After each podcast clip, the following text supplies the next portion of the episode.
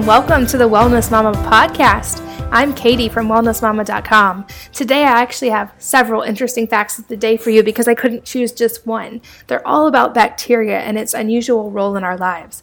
Human breast milk contains sugars that are actually intended to feed the intestinal bacteria of the baby rather than the baby itself, uh, which is one of the many reasons that we are just learning to understand breast milk. Other ways that bacteria are used uh, in helpful ways. To treat bladder cancer, one of the lesser known methods of treatment is practiced by doctors is to inject weakened bovine tuberculosis bacteria into the urethra. The subsequent immune reaction destroys the cancer cells. This treatment has been shown to be more effective than chemotherapy. Other ways that bacteria is helpful earwax has antimicrobial properties that reduce the viability of bacteria and fungus in the human ear, which I've always found interesting because I've noticed whenever I like use Q-tips too much and clean my ears too much, I would often get an ear infection when I was younger. And finally, millions of people don't actually need to use deodorant, especially people of East Asian descent, because they have a gene called ABCC11 that stops them from producing sweat that attracts body odor causing bacteria. And ironically, these are people with dry earwax, typically have this particular gene.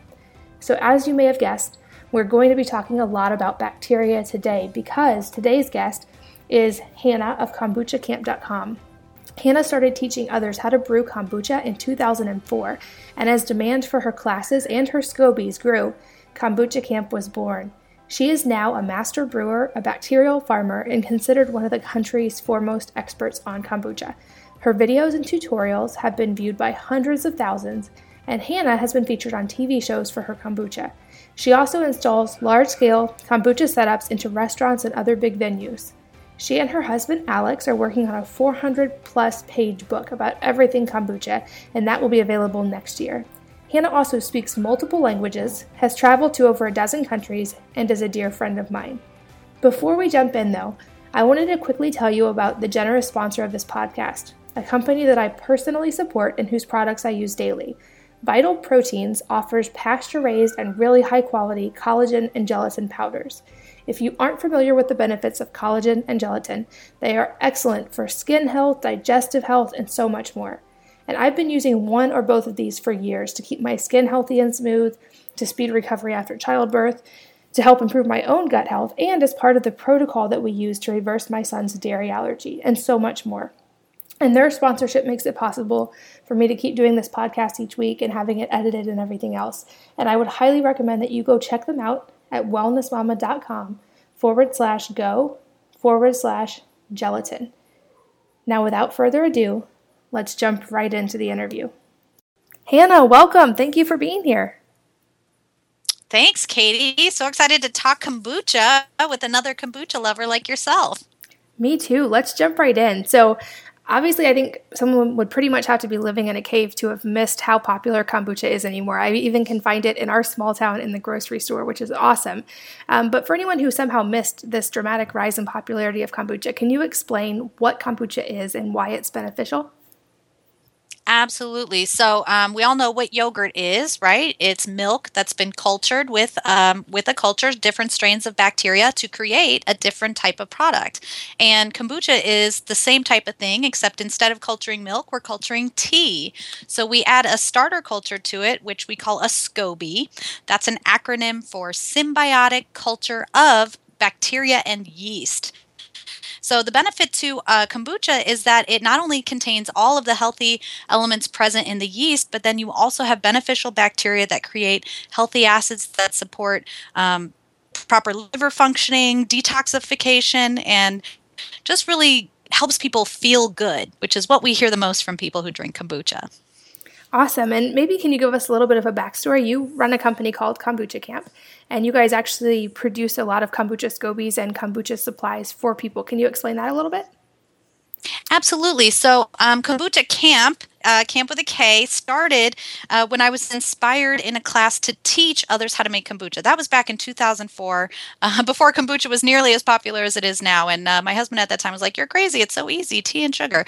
But you know, we've kind of fallen out of the habit of fermenting foods at home. And so, the SCOBY, while it's a wonderful organism. Looks kind of weird. It's kind of like having a pet in your house and you're like, oh no, I'm going to mess this up or I don't know what to do. So, really, Kombucha Kamp started as a way to educate people on how easy and safe it is to make cultures at home. Uh, not make cultures, but make kombucha at home and other fermented foods. So, um, that started as a workshop in my home. In 2007, I started a blog, again, just to put quality information about kombucha out there.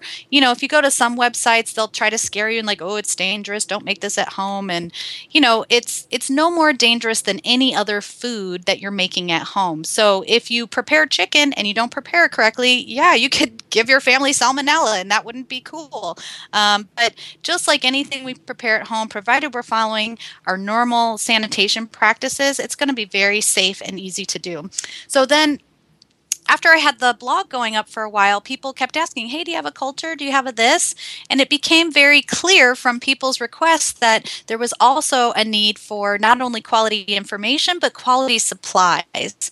And, and that's when I became a bacteria farmer. So um, Alex and I, he's my partner. Um, we've been, you know, farming bacteria for many years now, and we ship quality cultures all over the world. We've also invented several products to help support the brewing hobby. So uh, we have our heaters that we that we use to maintain the appropriate temperature for kombucha. Uh, we've got a really neat one that just came out that's got a thermostat on it, so you can literally just tap in the temperature you want it to stay at and it'll do that. And they're not only good for kombucha they're great for your other ferments that need to be kept warm. So makes if you're making dough or yogurt or um, kefir all of these can be uh, helped along with the appropriate temperature with that with that unit. So um, suffice to say we are all about kombucha. We really love it and we love educating people about how how terrific and easy it is to make at home. I know you make it. Have you found it to be fairly easy yeah, absolutely. I kind of had the same experience. I, it seemed a little bit daunting when I first started just because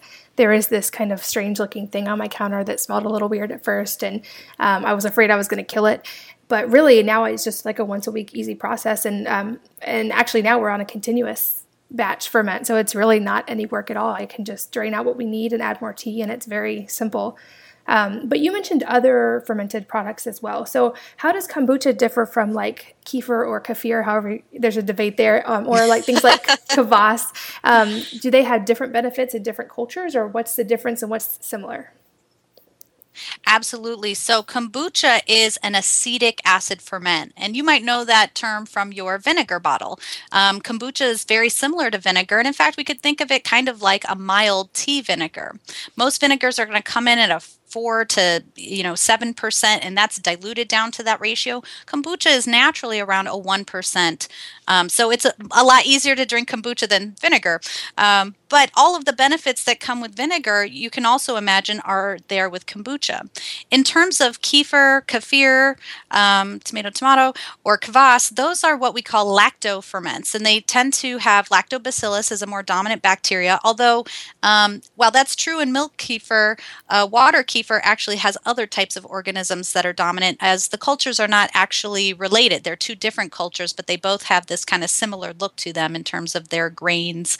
Um, but uh, suffice to say, kvass too is also a lactoferment where the bacteria from the beets is what's creating the fermentation process if we're doing a beet kvass um, or a fruit kvass that's coming off of the fruit peel. So um, the benefits are different in that kombucha's uh, acetic acid nature also leads to the creation of other healthy acids gluconic, glucuronic, hyaluronic. Um, all of these acids serve a very specific benefit in the body to different parts of the body. Um, one of the main benefits is that it helps the liver to maintain proper functioning. And then, of course, we're fermenting tea, so all of the benefits known to tea are also maximized, in fact, um, enhanced through that fermentation process. Whereas with our kefirs, you know, with the milk kefir, we're enhancing the qualities of the milk. Uh, we're making it easier for us to digest. We're allowing that calcium and magnesium present in there to be easier to absorb. With the beet kvass, there's all the, you know, the heart healthy aspects of beets that that we're making even more bioavailable through that fermentation process. So we never say just drink one ferment, drink all the ferments. You want to have a huge variety of fermented foods in your diet. So, for instance, we have yogurt, sauerkraut with most meals. In addition to kombucha, we also drink um, kefir and jun. I love making beet kvass. It's one of my favorite. I get that little pink mustache. So, um, you know your gut has over 500 types of organisms potentially in there you don't know which ones you need to make you feel great and that's why trusting your gut or listening to um, the ferments that make your body feel good is so important to incorporate on a regular basis yeah, I absolutely agree. And it's so fun to really experiment with all the different ones as well and to make them in your own kitchen. Um, so, can you kind of walk us through the process?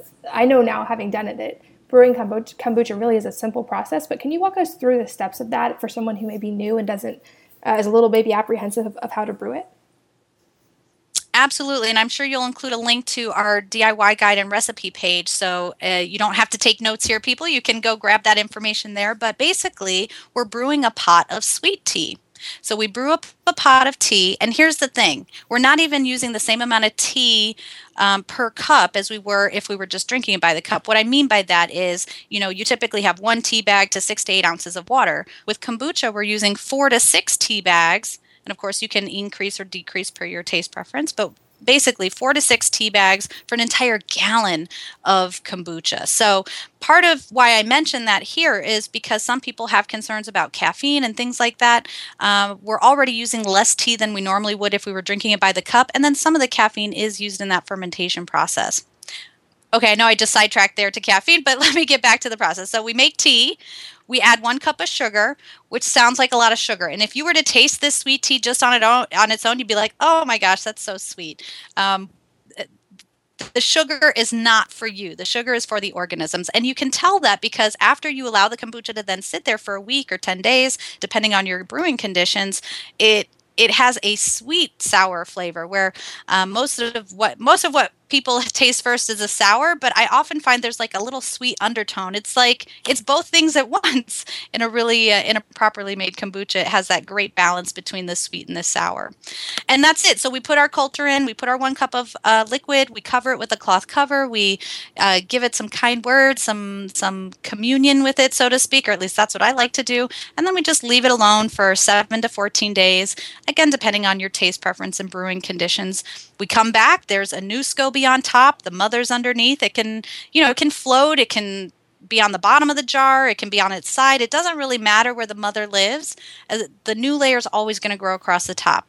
So once you've uh, discovered the new layer is there and you taste it and it has the flavor you like, you're ready to just start the whole process over again. Awesome. So I mentioned that I've experimented with both of the brewing methods, the batch method and the continuous method. Um, can you kind of break down the pros and cons of each one and how they're different?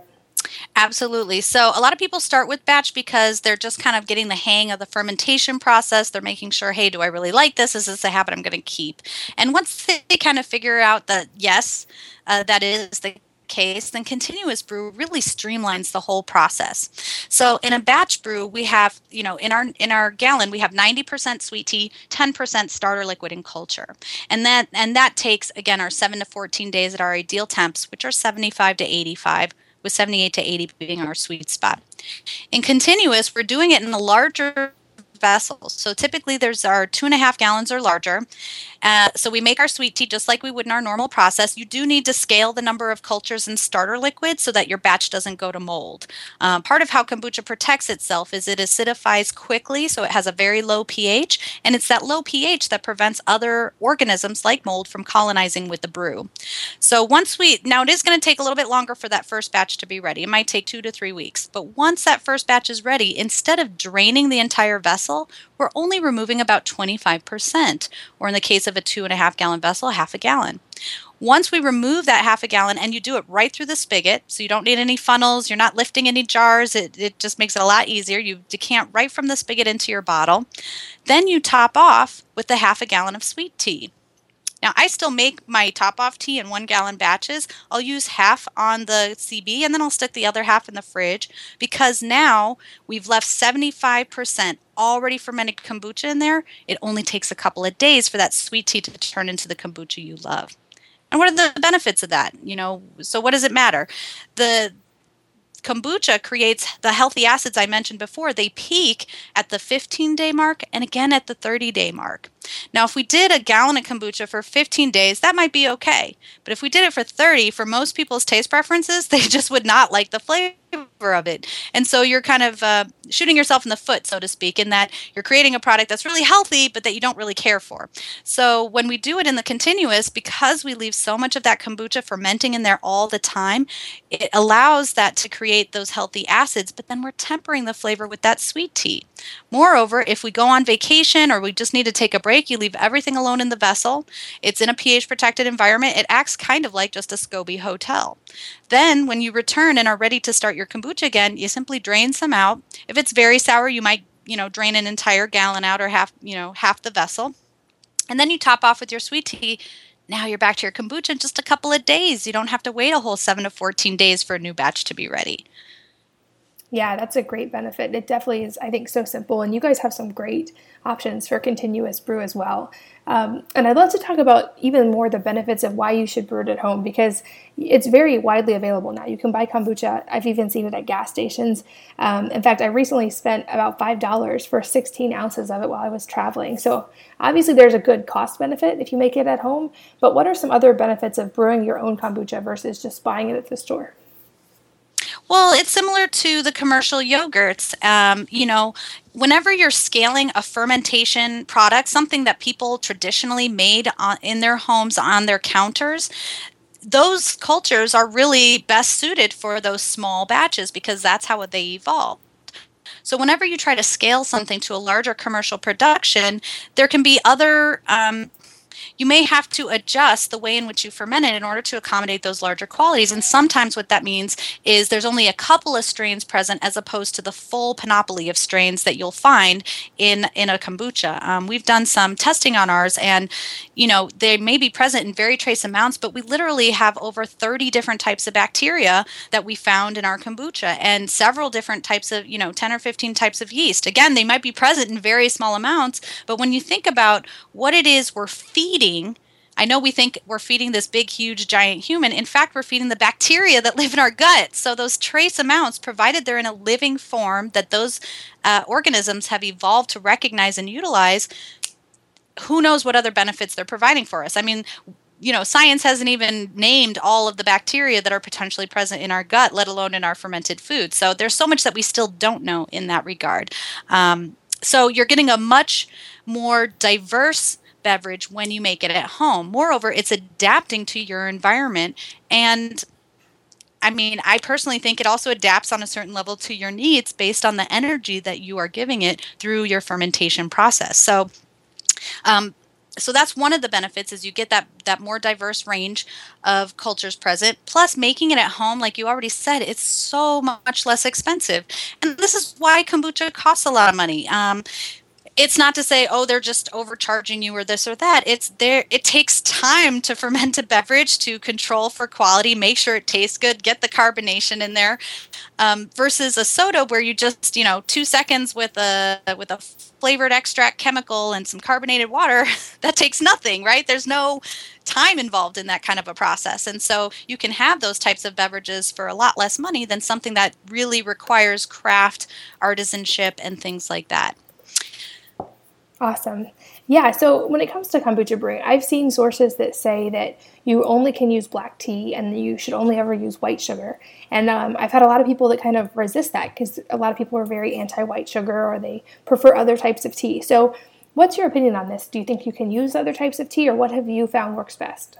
Absolutely. You know, um, kombucha is traditionally a black tea white sugar ferment. For whatever reason, that's how the culture evolved um, back in the annals of time. Of course, if, if we assume that the culture is thousands of years old, um, sugar is 5,000 years old, although it hasn't always been available in a granular form. So, certainly other types of sweeteners may have been used with the oldest kombuchas. But in terms of our experience through the 20th and 21st centuries, black tea and white sugar was the standard.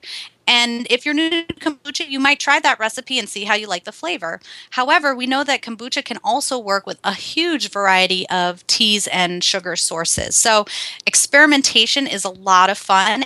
And it's one of the other reasons to make kombucha at home is because you get to tweak all of those variables to create totally unique flavor profiles and health benefits that you might not get from just a commercial brand. So, um, sugar is always our first go to, but you can use things like molasses, pasteurized honey, maple syrup, agave, coconut sugar.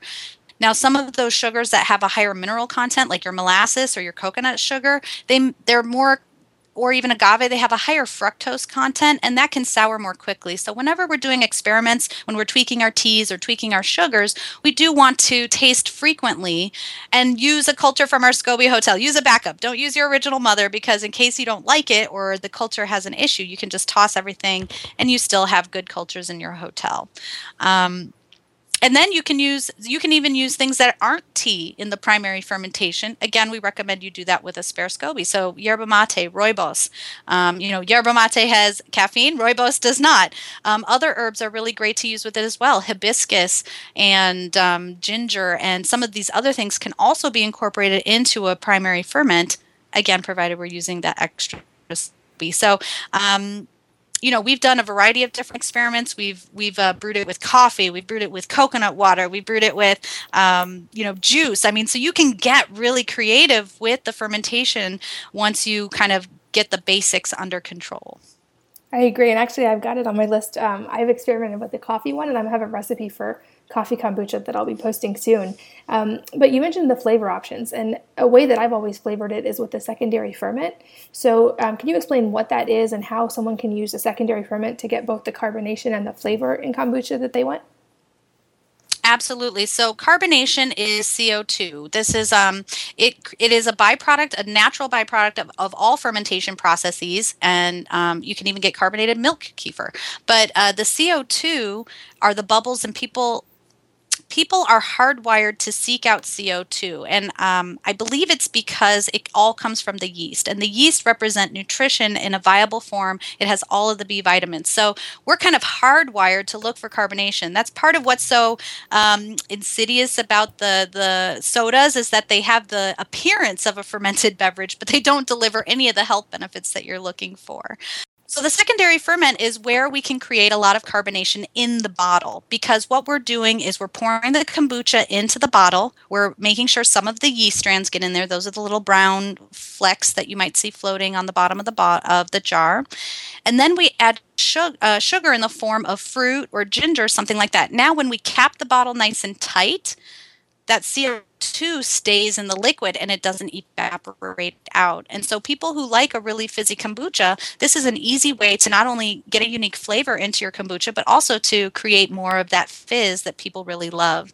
So, uh, fruit is a great thing to use, and usually a little bit goes a long way. So, start with small amounts and then increase from there based on your taste preference. Also, if you puree fruit, you make the or use juice, right? The surface area is smaller than if you're using pieces of fruit. So you can typically use less if you have a more concentrated flavor, and you might want to just for safety's sake because sometimes um, it can be very carbonated and sometimes it'll be flat. So, uh, but just being aware that sometimes if you leave your bottles out, you may want to put them in a box or just some place where should something explode, at least the explosion is contained. One way we can prevent that is by burping on a regular basis. But if you over burp your bottles, you let all of the CO2 out. So it's really finding that balance. And everyone's kombucha works differently. So the longer you work with your kombucha, the more in tune you will be with its um, its patterns and how it behaves, especially as the climate changes. You know, in summer, of course, when it's warmer, yeast likes warmer temperatures, you may build more carbonation than in the winter when it's much cooler. You may not find as much carbonation present in your bottles. And, um, you know, you just kind of ebb and flow with the seasons when you're making a product at home like this. Are there any things that should not be used in a secondary ferment? I've never had good luck with like pineapple, for instance, and maybe it's just what I'm doing, but are there things that are typically not as good to use? That's a great question. Um, I, it's not that things aren't good to use. I find that most anything can be used to flavor kombucha. Uh, however, when you're using things that are have a lot of essential oils like cloves or you know um, you know really intense spices, you may want to just dial back on the amount you're using because the kombucha because it's a vinegar type ferment, just like we put herbs in vinegar to extract and create nutrition, um, the same thing happens in the kombucha. It'll extract all of the good stuff out of whatever you're putting in there. And so if what you're putting in there has an intense flavor, you might just back it off. But you know, we we we do bacon kombucha. We do um, cucumber mint kombucha, uh, beet kombucha. You, you know, you can make them savory. You can make them sweet. So there's a lot of different options available to people. Awesome. Is there a good standard rule of thumb about how much kombucha a person should consume daily, or does it really depend on the person? And maybe how much do you drink each day? Great question. Um, let me ask you this Do you ever think to yourself, what happens if I eat too much yogurt? right? I mean, and this is this is the thing about kombucha that's um, it's again it's because people aren't familiar and they've heard too many you know scary stories about it but really it's a food just like any other. It's a healthy food like any other healthy food. So if your body desires that healthy food and says hey give me some kombucha do it. If your body then ends up in the toilet for two hours because you're you're having a, an experience as a result of consuming that food then you might want to cut back on how much you're consuming. Our basic advice to people who are new to kombucha is start with four ounces or eight ounces so that's half a cup to a cup first thing in the morning on an empty stomach. This allows you to feel how the kombucha is working in your body. Personally, for me, what I experience is I'll I'll start sipping it, it feels really good, and then I'll experience just this like like a relaxation of all my organs from the inside as a result of drinking the kombucha, and that feels really great. Um, you know, some people drink it at night and sleep with no problem. Other people find they're more sensitive to it and they can't drink it at night. So, you know, how much and when to, to drink your kombucha will really depend on you. And here's the other thing it's a tonic. So it's best consumed in small, frequent quantities uh, versus like huge, massive doses at a time, so to speak. And I drink kombucha um, most days I have about. Uh, 16 ounces, but some days I don't have any at all. And other days I'll have 32 ounces. So it just kind of varies depending on what's happening. You know, sometimes I go a period of time without it and then my body starts going like, ah, and I'm like, oh yeah, don't forget to have the kombucha. So your body will tell you very clearly um, if you're overdoing it or not doing it enough. Now, that said, I do want to mention that people who have compromised immune systems may want to start very slowly because part of um, what kombucha does is it helps support healthy liver functioning and it will start to pull toxins from the body. And when that happens, people might experience what's called a Herxheimer reaction. And this type of reaction happens whenever you start oftentimes whenever you start any kind of healing protocol where the act of removing the toxins from the body creates a reaction in the body that feels as if you're experiencing that illness all over again. So we see this a lot with candida sufferers who drink kombucha. First, if you have candida you or diabetes, you want to make sure you're fermenting it until it's very sour, till it's, you know, if Normally, a person would do a one week ferment in a one gallon. You're going to want to do a two week just to make sure you're getting more of the sugar out. And if you're wondering how much sugar is in there, just taste it. Your tongue will tell you. So, starting with really sour kombucha, now what happens is uh, kombucha creates certain healthy acids that are candidicides. So, phenylethyl alcohol, caprylic acid, these are things that naturally occur in kombucha that help to get rid of candida. However, when you first start drinking it, the candida is like, hey, I don't want to die. don't kill me. And so it fights back. And so your body has a reaction as if you're going through a flare up. But usually it takes, you know, anywhere everybody everybody's body is different but it usually takes around two weeks or so for your body to fully transition away from having those kinds of reactions. Um, in fact, Len Porzio, who coined the term SCOBY back in the 90s, was drinking it for that benefit, and you can read a little article about him on our on our blog if, if you're curious. Yeah, I'll make sure to link to that because I have read that one. Um, a question I get all the time is if it's safe to drink kombucha during pregnancy. And I know, um, as you mentioned, kombucha is just a food, um, but there are, are, also foods that women do avoid, um, avoid when they're pregnant. So personally, I've always felt comfortable drinking kombucha when I was pregnant because I was drinking it before I was pregnant. But what's your take on kombucha during pregnancy? Again, it's trust your gut. Um, nobody knows their body like themselves. And um, nobody experiences your body in the way that you do. So, for instance, I had a friend who really loved kombucha. She drank it all the time. She got pregnant, couldn't stand the smell of it. Well, there's your body giving you a, really important signal. Hey, don't don't drink that right now. That's not what I need.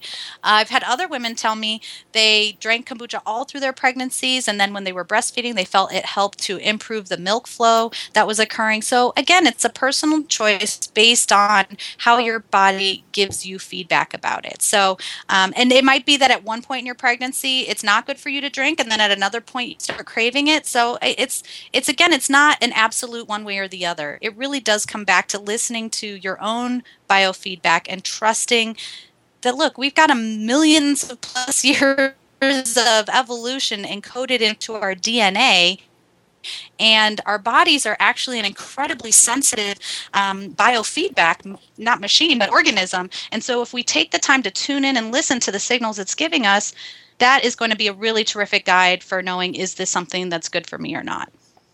That's a good rule of thumb for sure. And um, same with kids. Do you do your children drink kombucha? Yeah, they do. They like it a lot.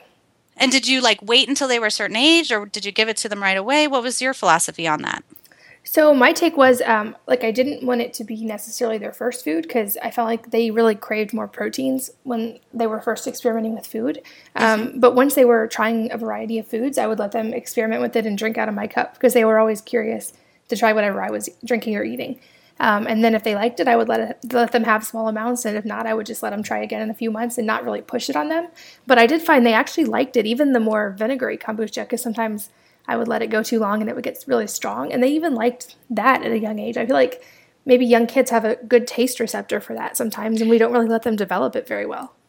I I absolutely agree with you because in fact most of the healing foods have a bitter or a sour quality to them. And really those are the foods that help support healthy functioning. It's it's an anomaly in history as a result of this processed foods revolution that's occurred that we so overconsume sugar. And again we have a tendency to go black and white oh well then all sugar is bad. It's not that all sugar is bad. It's like what form is it in? Where where are you consuming the sugar? Is the sugar doing what you need it to do which is satisfying those receptors or it's balancing out the savory you know in cooking we use like a pinch of sugar here or a dash of vinegar there all of that helps to round out the flavors and give our bodies what they're looking for. So it is funny because when we sample out kombucha to different people, the adults will be like, "Oh no, the kids won't like it." I'm like, um, I think they're gonna like it better than you because they just haven't been exposed to the same number of years of sodas and whatnot um, that their palate hasn't been totally shifted over. So I, I, agree with you. I think there is an instinctual desire from kids to have that type of a beverage. So I think for moms, it makes a great, inexpensive way to have a variety of flavors in your available to you for just pennies a glass. Yeah, definitely. I agree. Um, another issue that I hear a lot of people have a concern with with kombucha really goes back to the tea, not the kombucha, but that there is some naturally occurring fluoride that comes from the soil that's found in a lot of different varieties of tea. Have you seen anything on this, or do you have an opinion one way or the other on that? Absolutely. So, like with every vitamin or nutrient or mineral, there's a naturally occurring form and then there's a chemically created form. And if we look at the chemical drawing of each of those molecules, they're going to have a different shape. And part of how our body has evolved to recognize good for us versus what's a, a, foreign body is does it fit into the shapes that we've evolved to recognize and so um, there is naturally occurring fluoride in tea and it varies based on you know the growing conditions of the tea so choosing an organic tea is going to be a good choice um, not because of the fluoride quality uh, uh, quantity per se, but because they're going to be using different types of pesticides that won't add additional um, fluoride to it. Um,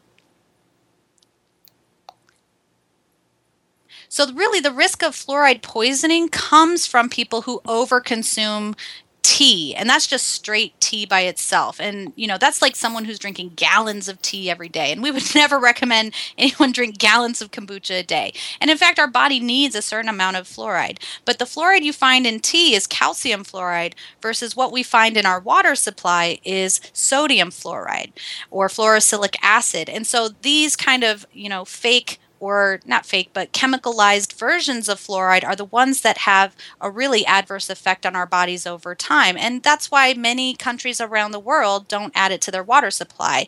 The benefits haven't been found to match up. Um, with with what they say they have, and in fact, most dentists recognize now that just topical use of fluoride rather than ingesting it through your water supply is more than sufficient to prevent cavities. So, um, so that being said, our cultures are grown in water that is fluoride free. So we very much um, care about in terms of our process. So when we cultivate all of our cultures, we use water that is fluoride free because there's no point in adding extra stuff in there. That's a good rule of thumb, and I, I definitely agree with the the difference in the naturally occurring versus the non. And from what I've read, if you're using an organic tea um, that's from a good source and you know where your tea came from, that it's really not that much of an issue. Especially because, like you said, you're using less concentrated tea in kombucha than you would even by drinking it. so it's really minimal there. Um, but on the oral health note, I've also heard people claim that kombucha isn't safe because it's too acidic and it can hurt your tooth enamel. And I'm curious your take on that.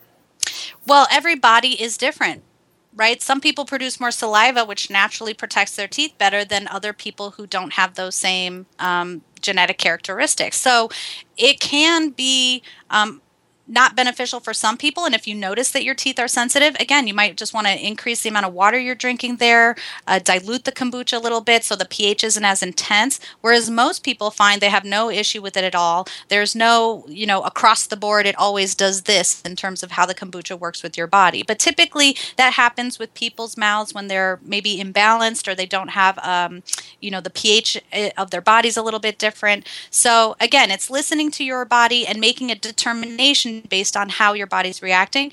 And then as you continue through your healing journey, right, nobody heals overnight. it always takes a period of time. Revisit it if it's something that calls to you and just see how is it affecting me now. So, um, you know, we can get worried about X, Y, and Z, but really it's it's paying attention to how it's behaving in your own individual organism. That's most important. Yeah, that's always a good rule of thumb. Um, so to switch gears a little bit, we've had this conversation before, but I'd love us to have it again for the sake of people who are listening. What are some unusual uses for kombucha? Most people think of it as just a drink, but uh, you were sharing some really unusual and fun ways that you guys, you and your husband, use it. Can you share those? Absolutely. And you know, our book, which is coming out uh, February 2016, is going to have loads of recipes on some of the things you can do. We're going to have almost 300 flavoring ideas. We have 50 cocktail recipes, but some of the really neat things that we've been working on include like SCOBY fruit leather. So, did you know you could eat your mother? Uh, it's true. Um, the cultures will build up over time, and you'll have like if you just keep all of them, your whole countertop will be covered in jars and scobies. And some people feel bad getting rid of them. And, um, you know, you can compost them, which is really great for the soil, putting healthy bacteria in there. Also, plants that love a more acidic pH really thrive from uh, the addition of a little bit of kombucha. Again, you want to follow kind of like normal fertilization uh, which is like about a 10% solution if you're using it in the garden. But you can also eat it. So, what we do is we take our old mothers, we put them in a blender to puree into a fluff, and then uh, we'll add about the same amount, an equal amount of fruit.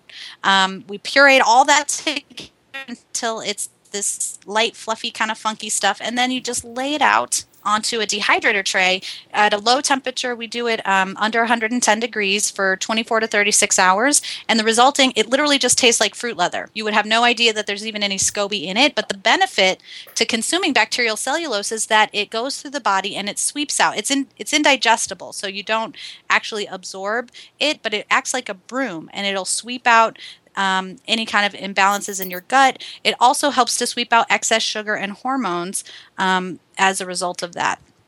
So if you look up insoluble fiber, you'll see some of those benefits, and kombucha has that. Now, kombucha can also be given to chickens, horses, dogs, cats. I mean, anything that has an instinct, for the most part, really gravitates towards kombucha. You don't have to teach them to eat it, they'll just eat the cultures. Uh, another use is some people have been drying them out and creating clothing. So, uh, for instance, there was a TED talk by Suzanne Lee where she was growing huge sheets of, of culture, dehydrating it, sewing it together, and it's it's it's a delicate leather. It's one because kombucha holds over 100 times its weight in liquid. You want to be careful you don't wear the jacket outside in the rain or it might get too heavy and fall off of you. Um, but there is some potential future uses for this if we can find a way to cure the SCOBY in a way. Um, in this way, we'd be making like a biodegradable leather substitute. Uh, some people have made drum heads or coin purses out of it. And another use that I think we might see in the future is kombucha. There's been several studies that show how it will remove environmental toxins as well. So, for instance, we just had an oil spill in Santa Barbara. I can imagine a day when we're taking massive amounts of SCOBY and putting it in there to help soak up some of those toxins. Um, you know maybe that's that's my imagination but i think that we will find other means of utilizing it for that benefit very cool. What about kombucha on the skin or the hair? Because I think you had mentioned some cool ways to use it that way as well. Absolutely. So, um, so kombucha not only detoxes by consuming it internally, it will also detox externally. So folks who suffer from eczema or really dry skin, um, or if you have a burn, you can apply either a SCOBY. Some people will save little pieces to use as bandages, or you can take that puree and instead of putting fruit in it, you can add some vitamin E or some other kind of you know skin soothing properties to it. You you plop it on your skin and it's going to be all kind of look weird and, and, be high. You just put a layer on there. But then what'll happen is as it dries, it'll literally like soak into the skin and become you'll you'll be able to peel it off like it's skin on your own body.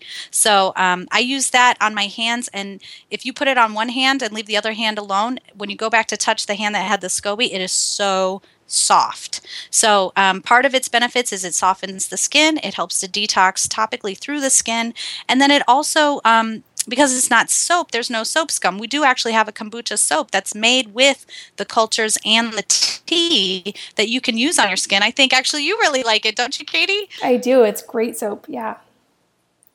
And then my husband makes hair tonic. So basically, we'll take really old kombucha. So let's say you have some kombucha that went to vinegar and you're like, oh, I don't want to throw this away, but I don't want to drink it let it keep aging add some herbs that are good for your hair. We have a whole post on the blog about which herbs are good to use with that.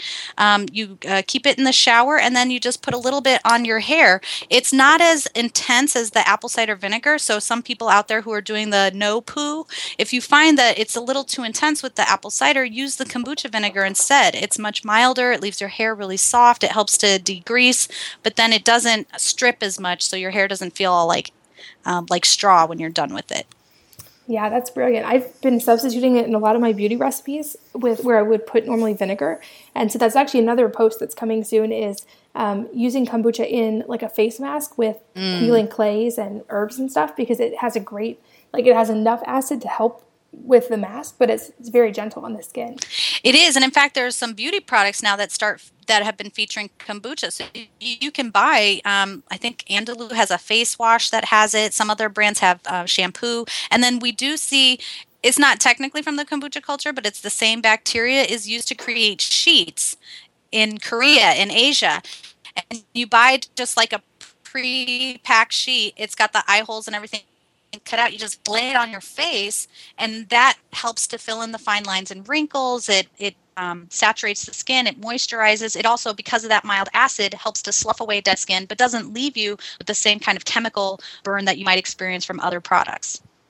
Yeah, that's fascinating. I feel like there's kind of an endless number of uses, and I can't wait till your book comes out because I'm sure a lot of them will be in there.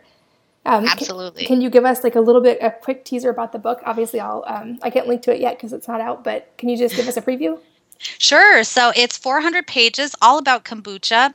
It's um, it's the first book of its kind that's this comprehensive. We've got the how-tos of batch brewing, continuous brew, carbonation, flavoring. Like I said, almost 300 flavoring suggestions, just ideas to get you going. Uh, we've got 50 cocktail recipes. This book also covers the history and the research that's been conducted on kombucha. You know, there's a lot of people out there who say, oh, there's no research. In fact, that's not true. This product has been researched um, by scientists all over the world for the last 150 years. So we go in depth to looking at that progression of how our knowledge of kombucha has evolved over time. And, um, and then also the historical perspective. Where did it come from? What are the, kind of some of the legends and myths about it? And then we also do dispel some of the old wives' tales that have um, come with kombucha along the way uh, so that people kind of dispel some of the fear around working with it. Awesome. We'll have to have maybe you and Alex both on for a round two when it gets closer to book time. But um, for now, what would be your best advice for someone who's just starting out with kombucha? Quality ingredients, quality culture, all of that is going to lead to brewing success. Um, can you grow a SCOBY? Sure. Is it going to be as, you know, just like if you try to use a commercial yogurt to start a yogurt, it might work for a batch or two, but it'll probably fail again because it lacks that diversity or oftentimes does. I'm not speaking about every kombucha, but, you know, starting with a quality culture, not one that's dehydrated, one that's fully hydrated, you'll have a batch of kombucha ready in seven days. Moreover, um, you know, at least I can speak to Kombucha Kamp. We offer a huge amount of customer support. So um, whether you get your SCOBY from us or not, our website has a you know a wealth of information, and then everyone is welcome to drop us an email anytime to customer service at kombuchakamp.com, and we're happy to help educate you about the process. So if you've got questions, we're there to help support you. And then um, we also have the other cultures. So we've got the milk kefir, the water kefir, and the jun, which I know we didn't talk too much about. That's a that's a raw honey green tea ferment. So for those of you avoiding sugar with a good raw honey source, you might check out the Jun. It's got a little bit of a lighter flavor, more floral. But quality supplies, quality information, and then don't give up. Patience and don't give up because lot, that's the hardest part is for people is waiting for it to be ready and then feeling like if it doesn't turn out perfect the first time, giving up. Don't give up. Just keep trying. Kombucha is very forgiving. Awesome. And I will be sure to link to all those resources you mentioned, but where can people find you online just um, so they can find more information? Sure, it's kombucha camp, camp with a K dot com. And then uh, from there, you can also find our store by clicking on the shop basket or the store button. And then you can see all of the different products we have available. Um, I mentioned the Ferment Friend. We also have T-shirts and stickers coming out soon. So lots of really fun stuff that not only supports the the habit, but also tells everyone else how much you love your kombucha and fermentation. Awesome. Hannah, thank you so much. You are a wealth of knowledge, and I have really enjoyed this interview, and I'm sure that everyone else will too. Thank you, Katie. Really enjoyed talking with you about it. And thank you for listening to the Wellness Mama podcast. If you enjoyed this podcast or any of the past episodes, I would really appreciate it if you would take just a minute to go to iTunes and give it a review and a rating. And just um, this is how other people are able to find the podcast. And I would really appreciate your two minutes of time to do that. Also, if you would like to get my 7 Simple Steps for Healthier Families guide, plus my Quick Start guide and a free week of meal plans, head on over to wellnessmama.com and you can enter your email and get it right away. And also, another huge thank you to our generous sponsor, Vital Proteins Gelatin and Collagen Powder. They offer pastured, healthy, grass fed gelatin and collagen, and basically, if you don't understand the forms, gelatin is the one that will gel in liquids, so that's great for making jello and marshmallows and anything you need to thicken. And collagen will easily mix into any kind of food or drink. So if you don't want something to thicken and you want to just be able to sneak gelatin and the benefits of gelatin and collagen into your food and drinks, then collagen peptides are the way to go. And gelatin is one of my favorite daily supplements in some form or another. I'm so amazed at all the benefits it has. It's known to support skin, hair, and nail growth and be good for joints and help joint recovery. It can help tighten loose skin, like for me, the kinds you get after having five babies. Uh, it can improve digestion because it's great for the gut. Some people say it has helped their cellulite. It's a great source of dietary collagen. It's a decent source of protein, and it's composed of the amino acids glycine and proline, which many people don't get enough of in today's diet. So if you um, if you want to check it out, you can go to wellnessmama.com forward slash go forward slash gelatin, and you can get a 10% off discount uh, at that link. And if you've never used gelatin, there's some awesome ways you can use it. I use it in homemade marshmallows, in smoothies, in teas, to make jello. I even use it as a hair treatment to thicken my hair, to make homemade children's vitamins that are chewable. Um, in my shampoo to make my hair thicker, and then on my face as a mask to help reduce wrinkles. And there's just so many great uses for it. So if you've never checked it out, I would definitely encourage you to hop on over to wellnessmama.com forward slash go forward slash gelatin and check it out. And as always, thank you so much for listening and have a healthy week.